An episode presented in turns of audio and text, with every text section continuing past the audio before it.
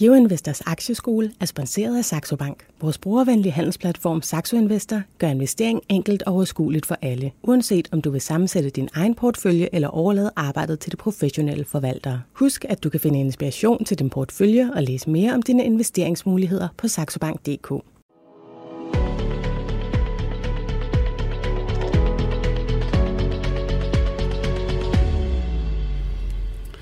Velkommen til Aktieskolen på Euroinvestor. I den her anden lektion, der skal vi tale om, hvorfor det er øh, så vigtigt at investere på aktiemarkedet. Vi skal også tale om, hvordan man gør. Vi skal ned i det helt lavpraktiske, og det var måske en lidt, lidt tavlig overgang til at sige uh, velkommen til min uh, medvært, Masha Wang. Men, men det er jo fordi, at vi skal forsøge i slutningen af udsendelsen, uh, der skal du prøve at købe dit første værdipapir. Ja. Om det så er en aktie, eller om det er en ETF. Det, Netop. Det finder vi ud af. Ja. Øh, lige om lidt, så skal vi også have en, øh, en telefon igennem til øh, Lars Tvede. Han er forfatter og investor.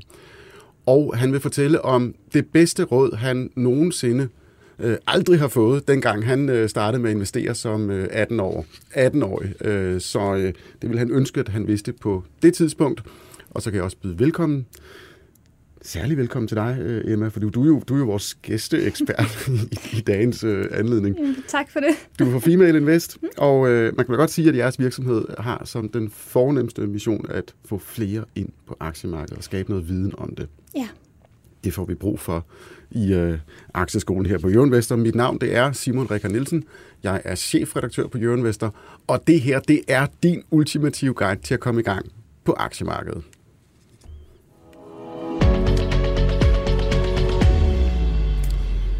Masha, inden øh, vi sådan går i gang, øh, lad os lige runde første lektion, der, der var vi sådan meget filosofiske. Vi var oppe i det abstrakte hjørne og tale om, hvorfor der er et aktiemarked, og hvad er en mm. aktie, og er man spekulant eller investor? Ja. Hvad, hvad, hvad tog du med dig? Øh, hvad var sådan det vigtigste? Jamen, det, var, det er jo, øh, synes jeg jo, øh, sådan det lang, for mig i hvert fald langsigtet perspektiv i det. Øh, og at man ikke skal investere mere, end man kan tåle øh, at, at miste, og, øh, og, men stadigvæk, så synes jeg jo også, at det, det med at være spekulant er super interessant. Og jeg synes også, det er, øh, jeg er meget tiltalt af, af den langsigtede model. Men når jeg sådan tænker spekulant, så det er jo også, når jeg tænker langsigtet, så spekulerer jeg jo også i, at øh, aktien kan stige øh, eller at øh, virksomheden kan udvikle sig, og værdien kan stige. Øh, så for mig, når jeg sådan tænker spekulant, øh, så, så er det egentlig lidt en blanding af det hele, og personligt så ønsker jeg også at være en del af det hele på en eller anden måde. Og om øh, man vil tage det lange seje træk, som, som øh, en, en øh, berømt gut, der hedder Warren Buffett, ligesom har gjort og er blevet meget rig på det, eller om man vil spekulere lidt mere. Vi dømmer jo ikke nogen her i aktieskolen. Alt, alt er okay. Øh, men Emma, det her med, at, at, at, at du faktisk, altså din mission er at få flere til at investere. Hvorfor er det så vigtigt for dig? Jamen, jeg synes, det er vigtigt at øh, gøre aktiemarkedet tilgængeligt for alle, altså den almene danske virkelighed. Jeg synes, at øh, i mange år har det været meget øh, ugennemsigtigt. Øh, det har, der har været mange myter omkring, at det er forbeholdt øh, dem, der har mange penge, øh, og det er meget tidskrævende, og også, at det selvfølgelig er farligt. Og jeg kunne godt tænke mig, at vi fik lidt flere perspektiver øh, på de her øh, ting, og det har vi jo så gjort med Firma Invest, og prøvet ligesom at demokratisere det lidt øh, og gøre det lettere tilgængeligt. Og bare ligesom brede det ud, fordi jeg synes, det er vigtigt, at vi alle ligesom får en bid af denne her kage. Øhm, ja. Der vil jeg sige, jeg, øh, jeg er jo selv øh, medlem af Female Invest og har været det i øh, måske et par år, tror jeg, og har også været med til deres øh, fredagsbar, og synes, det er rigtig, rigtig spændende. Og for sådan en som mig, så har det været virkelig givende, for når jeg har tænkt sådan aktiemarked, så tænker jeg på sådan en som dig med briller i, øh, i fin jakke, ikke? Men, nej, jeg er ikke øh, øh, nej, men, men nu er jeg, jeg er selv øh, en kvinde over 40, og jeg har mange venner, øh, nej, veninder på... Øh, på den alder, og som måske har øh, oparbejdet en mindre formue, ikke at det betyder, behøver at være mange penge, men de har nogle penge til overs, som øh, de måske ikke lige gider at have stående i banken og trække renter. Og så har det bare været super fedt med Female Invest, som har gjort det øh, sådan lidt, lidt let spiseligt for sådan en som jeg og mine veninder i hvert fald, som, som måske har været lidt bange for, og hvad betyder det her egentlig, og synes, at det har været en meget også mandsdominerende verden. Så øh, jeg synes virkelig, at, øh, at, at det er mega fedt, det I laver. Tak. Jamen i virkeligheden var det jo også altså med udgangspunkt i vores egne følelser, vi havde øhm, det her med, at vi ikke rigtig vidste, hvor vi skulle starte. Så det var egentlig bare på den måde, det startede. Det skabe et forum, vi ligesom gerne selv ville have ønsket, der også var. Også nu er jeg stadigvæk ung, men der var endnu yngre. ja. Og det er jo rart at have den viden, inden at man ligesom kommer til penge, kan man sige. Og hvis man sådan kigger sådan øh, rundt generelt øh, på, på verden, så øh, er kvinder bare ret gode til økonomi, også i den tredje verden. Hvis du mm. ønsker, at der er noget, der skal vækste, så er det altså kvinderne, du giver øh, portemonnetten, ikke? Jo. Mm. Jeg, jeg, jeg lige før står og glæder mig til, at Lars Tvede kommer igennem, så der kommer lidt mere. lidt, lidt mere. Men, det, men det, er jo, det, er jo virkelig, det er jo ikke en, øh, altså det er jo ikke sådan en, en, en ligestillingskamp. Det ved jeg godt. I har selvfølgelig en mission om at få flere øh, ja, kvinder en... ind på aktiemarkedet, fordi der er et stort efterslæb. Men, men der er også mange øh, mænd, som faktisk bruger jeres øh, platform. Ja, altså faktisk har vi set, at de sidste par måneder, og jeg tror det er også, fordi vi er gået fuldstændig digitalt, der er det 30 procent af vores nye medlemmer, der er mænd. Og det vidner selvfølgelig også om, at der er rigtig mange mænd derude, der også har behov for et sted, hvor at de måske kan have et safe space til at stille de her lidt mere dumme spørgsmål, men som jo er ret altså, relevante, fordi hvis ikke du ved det, så ved du det ikke. Og, øhm, du får også til den dem, du kan google til det, men hvis ikke du ved, hvad du skal google, så er det mm. fandme svært at bruge Google. Øh, så dem, dem har vi også øh, en del af i virkeligheden, og de kommer i højere og højere grad. Nu hvor vi også får i talesæt, at alle er velkomne, men, men den politiske, det politiske aspekt i det, det var jo også noget, der måske blev påduttet os lidt i starten. Det var jo ikke, med, altså, det var ikke fordi, vi tænkte, nu skal vi ud og, og bare, øhm, altså, det ved jeg ikke, øhm, jo, vi vil gerne have alle til at investere, men vi tænkte ikke så meget over det. Jeg tænkte ikke over, at female før invest det delte vandene. Det tænkte jeg ikke over, da vi startede. Men da vi så fik den, så måtte vi også tage den på os, fordi vi mente det jo. Mm. Nu, nu nævner du det her med, at, at, at folk føler, at man kommer til at stille nogle dumme spørgsmål. Hvad er det typisk for nogle spørgsmål, som I møder fra, altså fra helt nye investorer? Jamen det er jo altså alt fra, hvor, hvor gør man det henne? Øhm, hvor starter man? Er det, hvor går det fysisk, elektronisk? Øhm, hvad er en aktie? Øh, hvordan bliver jeg en del af den her øh, virksomhed? Hvordan får jeg adgang til det? Hvor mange penge skal jeg investere for? Kan jeg starte med 100 kroner, eller er det for lidt, eller skal jeg op og have 100.000? Det er igen alle de her myter, øh, som man lidt øh, tror om aktiemarkedet, som, som også er de her spørgsmål, vi får. Godt. Så skal de høre, om der er hul igennem til øh, Lars øh, Tvede nede i øh, Schweiz. Det er der ikke nu. Vi forsøger selvfølgelig at øh, få fat i ham. Øh, vi skal sådan set også øh, tale det her med altså om, om, om aktier om, om altså, hvornår. Altså en ting er, at man, man kan øh, at man tager beslutningen, nu vil jeg gerne i gang, og man søger øh, råd og vejledning hos Female Investor, måske læser man nyheder på Euroinvestor, øh, hvem ved, hører Millionærklubben på Euroinvestor. Øh, hvornår er det det rigtige tidspunkt? Det er jo et rigtig godt spørgsmål, og det er også et spørgsmål, vi får rigtig tit. For, for os så er der ikke noget tidspunkt, der er bedre end andre. Vi tror på, at det er bedre bare at være i markedet og komme ind og få den læring, du skal have, fordi alt andet lige, lige så ved du først, altså helt reelt, hvad aktiemarkedet er, når du er kommet i gang. Og der, der er stadigvæk så meget læring i det, så du kan ikke vide det hele, inden du starter. Øhm, vi får ret til den her med, at folk de vil nærmest opnå komplet information, inden de går i gang med at investere. At De vil vide alt, og de vil ja, alle hvad hedder det, risici, der er, og så videre. Og det, og det kan man ikke, fordi hvis vi vidste det, så havde det været super nemt at være på aktiemarkedet. Så det der med at komme i gang, det synes vi er vigtigere, end hvornår du præcis kommer i gang. Og så er der jo også de her øh, hvad kan man sige, undersøgelser, der viser, at de fem bedste dage på et aktieår er i virkeligheden det, der er udslagsgivende for dit afkast, øh, og ikke så meget, at du lige ramte ind på det rigtige tidspunkt. Men øh, det kommer jo også lidt an på, når vi taler om tid. Øh, som vi talte om sidst, om du er spekulant eller om du er investor. Fordi hvis du er spekulant, så betyder det jo ret meget, hvornår du kommer ind og hvornår du går ud. Det er jo der, man, man ligesom gerne vil have... Øh, have noget svingbart. Øh, men hvis du er øh, investor, så er det jo meget mere langsigtet, og så er det måske ikke så betydnings præcis, hvornår på året du kommer ind, jo, fordi der har du jo måske 15 år at løbe på. Mm. Men hvis man er spekulant, så betyder det jo en hel del. Og det er jeg fuldstændig enig i, og det vi også snakker om, det er langsigtet investering hele vejen igennem. Um, ja, det også især, men mindre man ja. sådan en som Lars Tvede, han er jo, han er jo han er jo spekulant, mm. og han gør det jo rigtig godt. Ved du hvad, lad os, lad os uh, prøve at høre ham, Lars Tvede. Er du med igennem? Ja, det er. Det er super. Lars, øh, jeg har øh, præsenteret dig allerede i starten af udsendelsen som en øh, succesfuld investor og øh, spekulant og øh, ikke mindst forfatter. Du har nemlig skrevet bogen, som hedder øh, Bobler. Nej, du hjælper mig lige. Bullshit. Bobler, Bobler, Bobler, Bullshit og Børsfest. Som i øvrigt, øh, jeg har lige fået lige nu fået et e-mail fra forlaget om, at den har rundet 20.000 solgte. Sådan, tillykke. Øh, eksemplarer. Jo, tak. Det, det, det syder og bobler derude. Øhm, ja. vi, vi sidder og taler om, om, om det her med at være helt grøn på aktiemarkedet. Og det var du jo også engang. Øh, der er noget med, at du har et fantastisk godt råd, som du aldrig nogensinde selv fik, øh, da, da du startede som, øh, som 18-årig. Øh, prøv at fortælle lidt om det. Ja, det er at, at øh, investere i aktier hele sit liv og blive ved med det. Og det er klart, man, man starter formodentlig meget ydmygt. Så min første aktieinvestering, det var 800 kroner i Vessel og Fed. Uh, så, uh, men det, men uh, der, der, der er en amerikansk øh, universitetsprofessor, der hedder Jeremy Siegel, som lavede nogle store undersøgelser af, hvad er egentlig det langsigtede afkast af aktier versus det langsigtede afkast af kortsigtede statsobligationer, altså dem, der lever et år, og så dem, der lever 10 år. Og så også i øvrigt af guld. Og, øhm, og så fandt han nogle gigantiske forskelle. Øh, så hans beregninger kunne, teknisk årsager, så kunne han kun gå tilbage til 1802.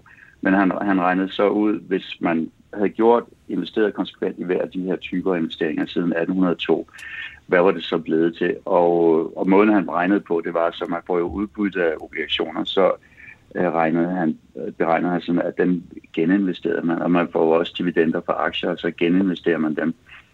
Øh, og øh, de beregninger, han, han har så ført sine regninger, beregninger frem flere gange, så det sidste, jeg har set fra ham, er frem til 2014, men der er så nogle andre børsmalerselskaber, som har regnet videre, altså har mere aktuelle tal. Og det sidste, jeg har fundet, det er fra noget, der hedder Westbrook Group, øh, og det viser tallene frem til starten af 2018. Og det viser så, at, øh, og, her korrigerer vi for inflation. Øh, hvis, så hvis du havde investeret i, i guld i 1802, så frem til 2018, det vil sige øh, 216 år, så ville din købekraft være vokset 3,26 gange. Det, det kan man sige, det er jo dejligt. Øh, man bliver rigere af at have guld. Havde man investeret i kortsigtede statsobligationer, så var det dog vokset 265 gange. Så det er jo noget helt, helt andet. Og det er fordi, de giver øh, et udbytte. Og så øh, langsigtede statsobligationer, som er mere volatile, de hopper mere op og ned i kurs, der var man blevet belønnet for den her øh, usikkerhed, der er, fordi så var det blevet til 1663 gange. Men her kommer det så, hvis man havde investeret i aktier og hele tiden geninvesteret alle, alle øh, udbetalingerne, så var det blevet til 1,3 millioner gange købekraften. Så det, det akkumulerer fuldstændig sindssygt.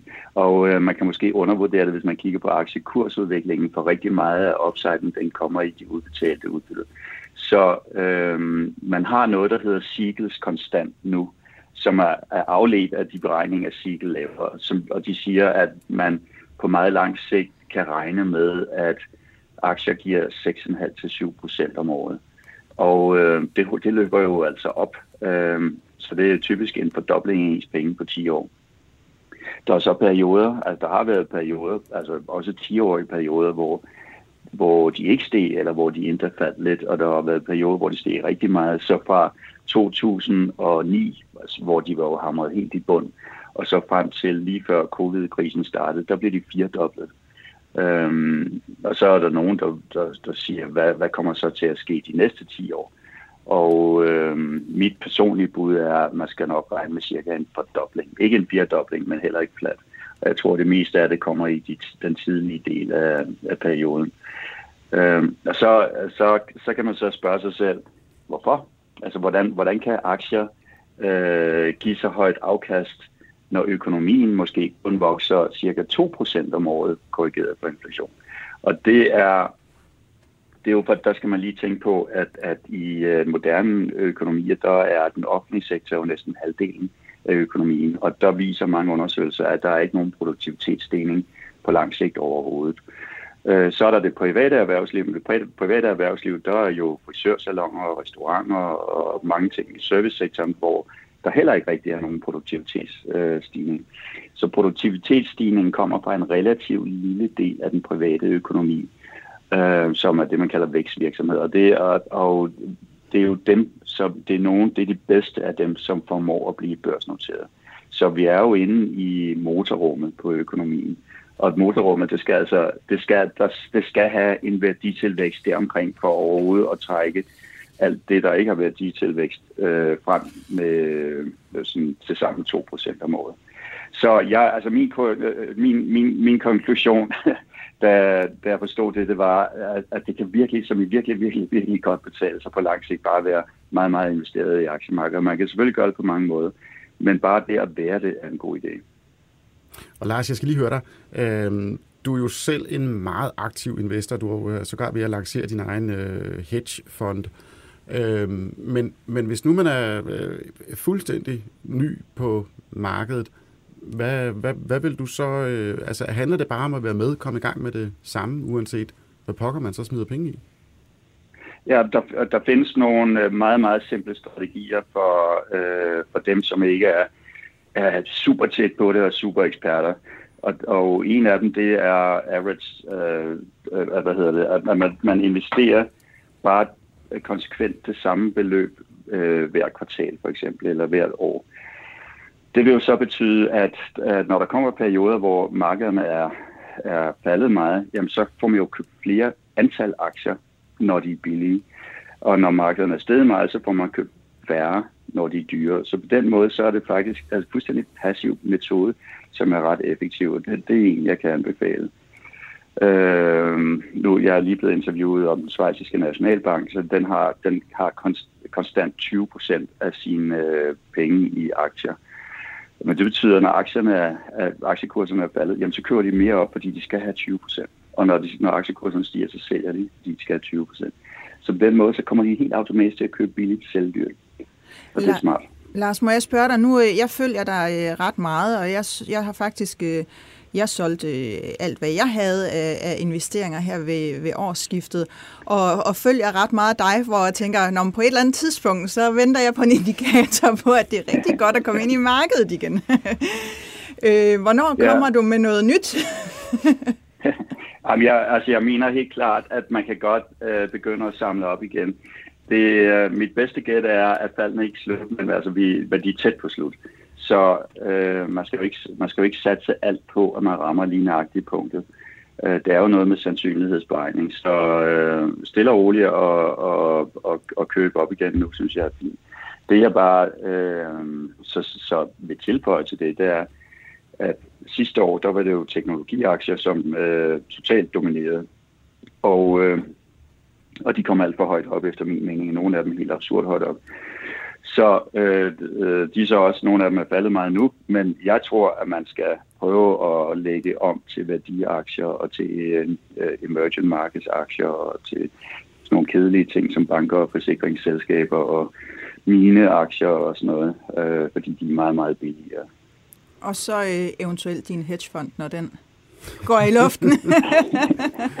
ja, vi, altså, vi er ved at gå ud af vores skoskæld. Vi har siddet fuldstændig klar i fire måneder, ja. og vi venter på tilladelsen fra Luxembourg. Der kommer en masse direktiver fra, fra EU åbenbart, som har sat, øh, sat hele processen. Der er masser af fonde, der står i kø nu for at blive godkendt. Og det hele det går meget langsomt lige nu. Fra, den, øh, fra interview med den øh, svejtiske øh, centralbank til Jørgen Vester. Lars Ved, tusind, tusind tak for din, din tid her i Aktieskolen. Ja, vi kommer vidt omkring. Jeg, jeg er nødt til lige at komme med et kæmpe forbehold, øh, fordi øh, nu optager vi altså i starten af, af marts måned, og, og den her udsendelse, den, den har først premiere i, i april måned, så det kan jo være, at verden ser fuldstændig anderledes ud, hvis man oh, hører det her. Det tænker, kan gå hurtigt, det ved vi det, efterhånden. det, står og siger? øh, så det er bare lige for at være flink ved, ved Lars, hvis nu verden den, øh, den brænder sammen her i næste måneds tid. øh, jeg skal lige høre, Emma, at den her med at øh, øh bare køb stille og roligt løbende, altså spare lidt penge sammen, en lille øh, portion, man har stående på sin øh, øh, bankkonto. Hvad siger du til den strategi? Jamen, det er også noget af det, som vi selv øh, taler for. Vi kalder det drøbvist investering, at man ligesom investerer lidt ad gangen. Øhm, og jeg ved også, at Nordnet har jo deres øh, månedsopsparing, som rigtig mange gør brug af også fordi der ikke er nogen gebyrer. Og det man selvfølgelig skal være opmærksom på, især hvis det er lave beløb, man investerer, det er jo de gebyrer, der kan være, når man investerer, som kan trække det gennemsnitlige afkast ned på længere sigt. Så derfor så plejer vi at sige, at hvis det er aktier eller ETF'er eller investeringsforeninger, så måske minimum de her 3.000 kroner, før det skal kunne give mening med de der gebyrer. Altså bare for 3.000 kroner kan man være med? Ja, fordi gebyrerne er efterhånden så lave. Øhm, og hvis du har sådan en månedsopsparing, så kan du gøre det helt ned til 500 kroner. Mm. Og der er også nogle steder, der tillader, der er det mindre. Men hvis det skal give en lille smule mere mening, så er det det, vi siger. Man kan jo komme i gang, og så ja. kan man jo smide lidt i, i hver, hver måned, ikke? Præcis, ja. Men, men hvad så øh, med, med Masha? Hun er jo en succesfuld øh, forretningskvinde, har været i gang i mange år, har en stor formue efterhånden. Øh, så kan man ikke gøre det drøbvis, eller hvad? Jo, det kan du sagtens. Du kan jo dele din formue op, og så netop, som Lars siger, altså dele det ind i kvartaler, eller måneder, eller halvårligt, eller årligt. Hvad der giver mening for dig. Jeg tror, det vigtigste er bare, at man holder fast i, at man så gør det halvårligt eller kvartalsvis. At man så ikke ligesom varierer fra den, fordi at markedet lige pludselig ser anderledes ud. Der er det vigtigt, at man ligesom holder fast i sin strategi, og så gør det, man havde sat sig for. Mm.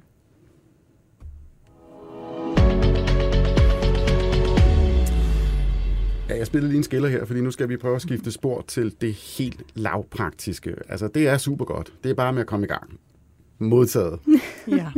Så øh, altså, nu, nu, nu øh, altså, det er jo ikke fordi, ja, du, du nævnte selv Nordnet, altså der findes jo de her handelsplatforme, alt foregår digitalt og, og så videre. Altså i gamle dage, der gik man jo ned på børsen fysisk øh, og købte nogle, nogle øh, papirer.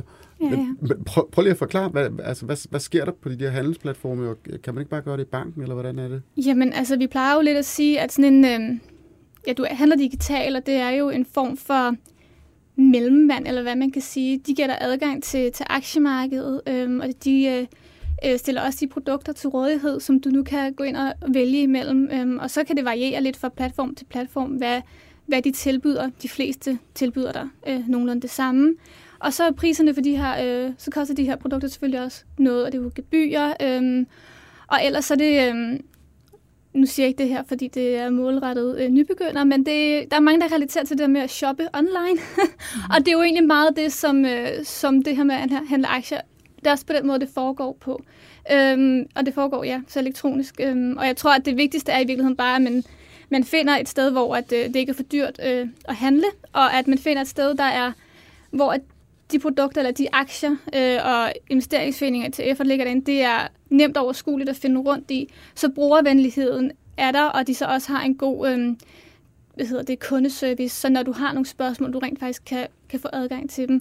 Og det er noget af det, vi også har sagt til, til folk, øh, at du må godt ringe til de her platformer og stille spørgsmål, hvis der er noget, du ikke kan finde ud af, eller hvis der er noget, du er i tvivl om, eller det er det, det, det, de er her for. Ja. Er du klar, Nasja? Jeg er klar, fordi jeg har jo tidligere, øh, hvad det hedder, har gjort det igennem min bank. Og øh, da jeg så i, øh, var det i november-december sidste år, at jeg havde givet, det havde kostet mig 90.000 det år, at min bank havde stået for det. så tænkte jeg, ja, i rent gebyr. Så tænkte jeg, nu tror jeg lige, at jeg selv også finder jeg på noget andet. ja, og det er det, vi ser gentagende gange, ja. at øh, bankerne er selvfølgelig dyre, alt efter hvordan øh, det er skruet sammen. Jeg bruger også stadigvæk min egen bank, det er nok bare fordi, jeg er lidt farvet, men de fleste bruger ikke deres egen bank, men banken kan være god. Men man kan jo gøre noget blandet, og det ja. kan jeg jo jeg kan meget godt lide at gøre noget blandet, og det kan også godt være, at jeg vil have banken til... Jeg har stadigvæk øh, min, øh, min datters øh, børneopsparing, er det ikke, men de penge, som hun har tjent, dem har jeg investeret i aktier, det gør jeg, har jeg gjort igennem, igennem banken. Så man kan jo godt... Øh, sprede det lidt ud, synes jeg, fordi der synes jeg også, at jeg får noget fin rådgivning, men, men jeg synes også, at det er mange penge i forhold til, hvad jeg måske kan gøre et andet sted. Og så kan der være nogle fordele måske i at have nogle ting med sin egen bank, pensioner og så videre, mm. øhm, og så kan man du snakkede om, at du gerne vil være spekulant.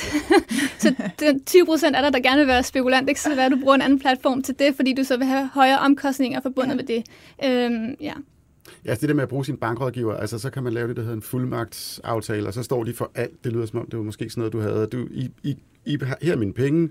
Ja. Køb og selv, som I, som I lyster, og gør det på den bedst mulige ja, måde. Ja, da jeg havde en portfølje, som, som jeg, hvor jeg havde fortalt, hvor, hvor risikovillig jeg var og sådan ja. noget. Ikke? Og så og det kan man jo godt bruge sin bankrådgiver til, og det siger jeg også tit til, til folk. Altså, så brug din bankrådgiver på ham eller hende til at, at hjælpe dig med, men hvad er det egentlig for en risikoprofil, du har? Hvad mm. er det, de uh, anbefaler? Er det noget, du kan bruge til noget? Man skal selvfølgelig altid lige have sin egen... Uh, øh, viden med, øh, og lige tage alting med grænsalt, fordi at de vil selvfølgelig også gerne måske sælge der nogle af deres egne produkter, hvilket er klart, de skal også have deres forretning til at løbe rundt.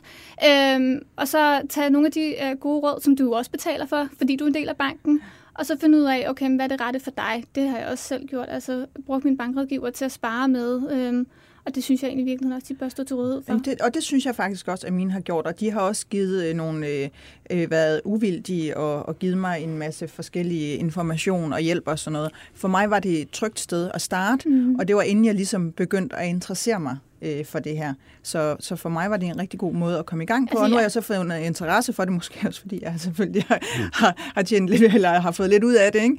Øhm, så synes jeg, det er sjovere at dykke ned i, og er meget åben for, at jeg nu skal prøve at handle selv. Altså, jeg synes, gang. noget af det mest grænseoverskridende, det var at trykke på knappen. Og der blev mm. jeg altså nødt til at bede en bankrådgiver om at gøre det ja. for første gang. Nu, nu, nu, gør, nu gør vi det.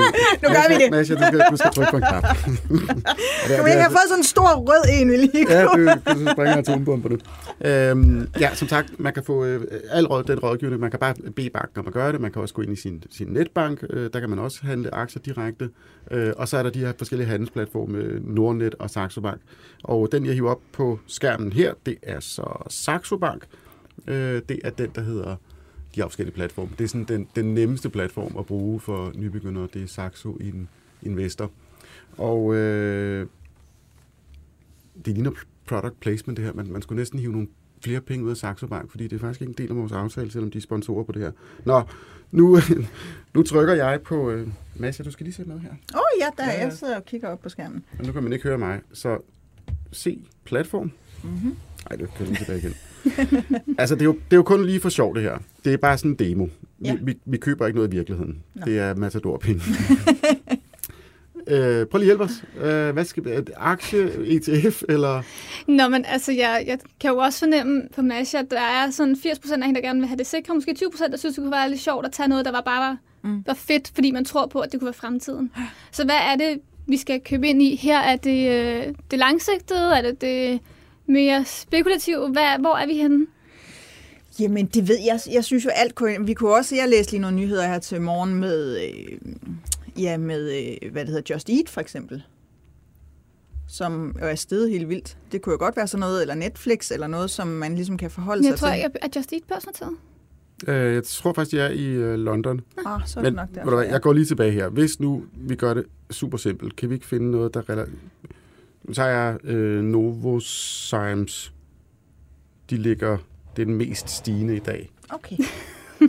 Bare for at gøre det nemt. Vi tager lige en dansk Så gør vi det. Det er fordi, der kommer nogle lektioner senere i den her aktieskole, hvor vi faktisk prøver at lave en, en risikoprofil, og vi opbygger en portefølje og, og bruger fonde, det som vi taler om ETF'er. Nu skal du bare lige prøve at trykke på den der. Ja, ja, ja, ja, ja, ja. Jeg vil så gerne trykke på den knap. Så du vælger bare en af dem her så. Okay, og her har man logget ind og lavet en profil og alting, jo ikke? Nu ryger mikrofonen. Jo, altså... jo. øh, her, det er den der demokonto, som man, øh, som man åbner. Du, du trykker bare her på Novozymes. Yes. Og så er der øh, lige en kursgraf, og så hvis du lige går op, så er der en handelsknap. Der, ja. Den blå der. Okay, hvis jeg trykker på den, hvad så? Prøv. så er vi inde på, på markedet, og så skal du bare skrive det antal aktier. Som, og, hvad, og en koster hvad? Er det 391 kroner? Ja. Og der, jeg kan se på den Det er her... så seneste salgspris, ikke? Så det skulle være... Det, det er forhåbentlig, du måske vil få det til. og, det, og vi er, oh. jeg, jeg, igen, vi er i starten af marts måned. Nå, øhm, og der trykker jeg så hvor mange plus du vil minus. Have. Jeg kan se på den her konto, der står der kun 13.000 kroner. Så, så hvis du, du kører 10, det burde der være råd til. Ja. Det er lige nøjagtigt. Ja. Prøv at trykke køb.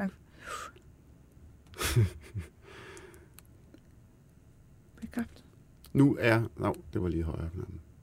Det er jo fordi, at det, du har sådan... Ja. Nu er aktien sådan set købt, hvis det her det havde været en rigtig konto. Nu okay. skal man så logge sig ind og sådan noget. Det, det er så nemt. Uh, I virkelighedens verden havde du nu været øh, aktionær i en dansk børsnoteret virksomhed. Yes. Du kan komme til deres generalforsamling og få deres uh, udbytter og uh, så videre. Får man en lille julegave. Øh, så, altså det, der sådan teknisk er, det er jo, så kommer den ud i markedet, og så ligger den der, og så hvis der er nogen, der gerne vil ligesom sælge til den pris, så bliver det matchet, og så går det automatisk ind, og så bliver det registreret i dit CPR-nummer inde på portalen, så skulle der ske noget med Saxo, eller hvis der skete noget med Nordnet, så vil det altid være registreret i dit navn, CPR-nummer. Så du kan altid finde tilbage Det er faktisk en god pointe. Altså, ja. hvis, hvis, øh, hvis, hvis, hvis banken øh, går ned, ja, ja så, det, det så, så står det dit navn. Det står, altså, du, kan altid, du skal ikke være bange for, at der, hvor du har handlet det igennem, at det er det eneste sted, du nogensinde vil kunne finde dem frem, øh, hvis man kan sige det sådan. Og hvorhen står der så, hvilke omkostninger der er ved den der?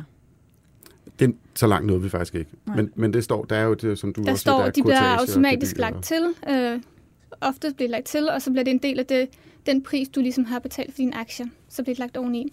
Øh, så derfor vil man også ofte se, at den øh, kurs, man har købt dem til, er en lille smule højere, end man lige måske havde tænkt, men det er fordi, der kommer de her gebyr oveni. Mm. Øh, sådan foregår det ofte, der hvor jeg handler. Hvad så, hvis jeg vil sælge igen?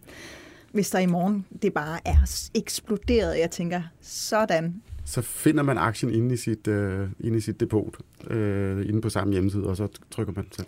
Så trykker man selv, ikke? Jo, altså det er Sådan jo det det. ligesom at gå ind, og så logger du ind i den her kurv, som du har inde på nettet, og så kan du se, at der står øh, Novozymes, og så kan du se, at det er et, øh, måske en dansk virksomhed, og du kan se, hvad du har købt den til, og hvad kursen er i dag, hvor meget du har tjent, og hvor meget du har tabt, og så kan du trykke selv øh, Men er herover. den, bliver den så solgt omgående?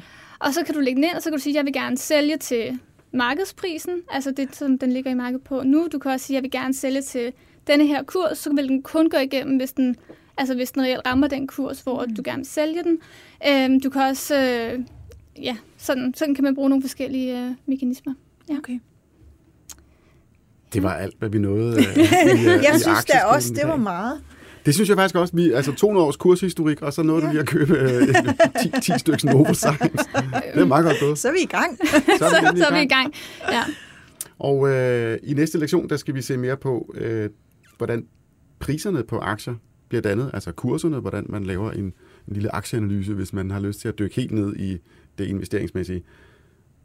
Så vidt aktieskolen på Jørgen Vester i den her omgang. Igen, Mads Javang, tusind tak, fordi at, øh, du vil være med. Og tak til Lars Svede nede i Schweiz. Og en særlig tak igen øh, til dig, Emma Bits, øh, dagens øh, gæsteekspert fra Female Invest. Ude i teknikken, der sidder Josefine og har styr på knapperne, og alt det praktiske, det bliver klaret af Jørgen Vesters produktchef Stine Bø. Tak for denne gang.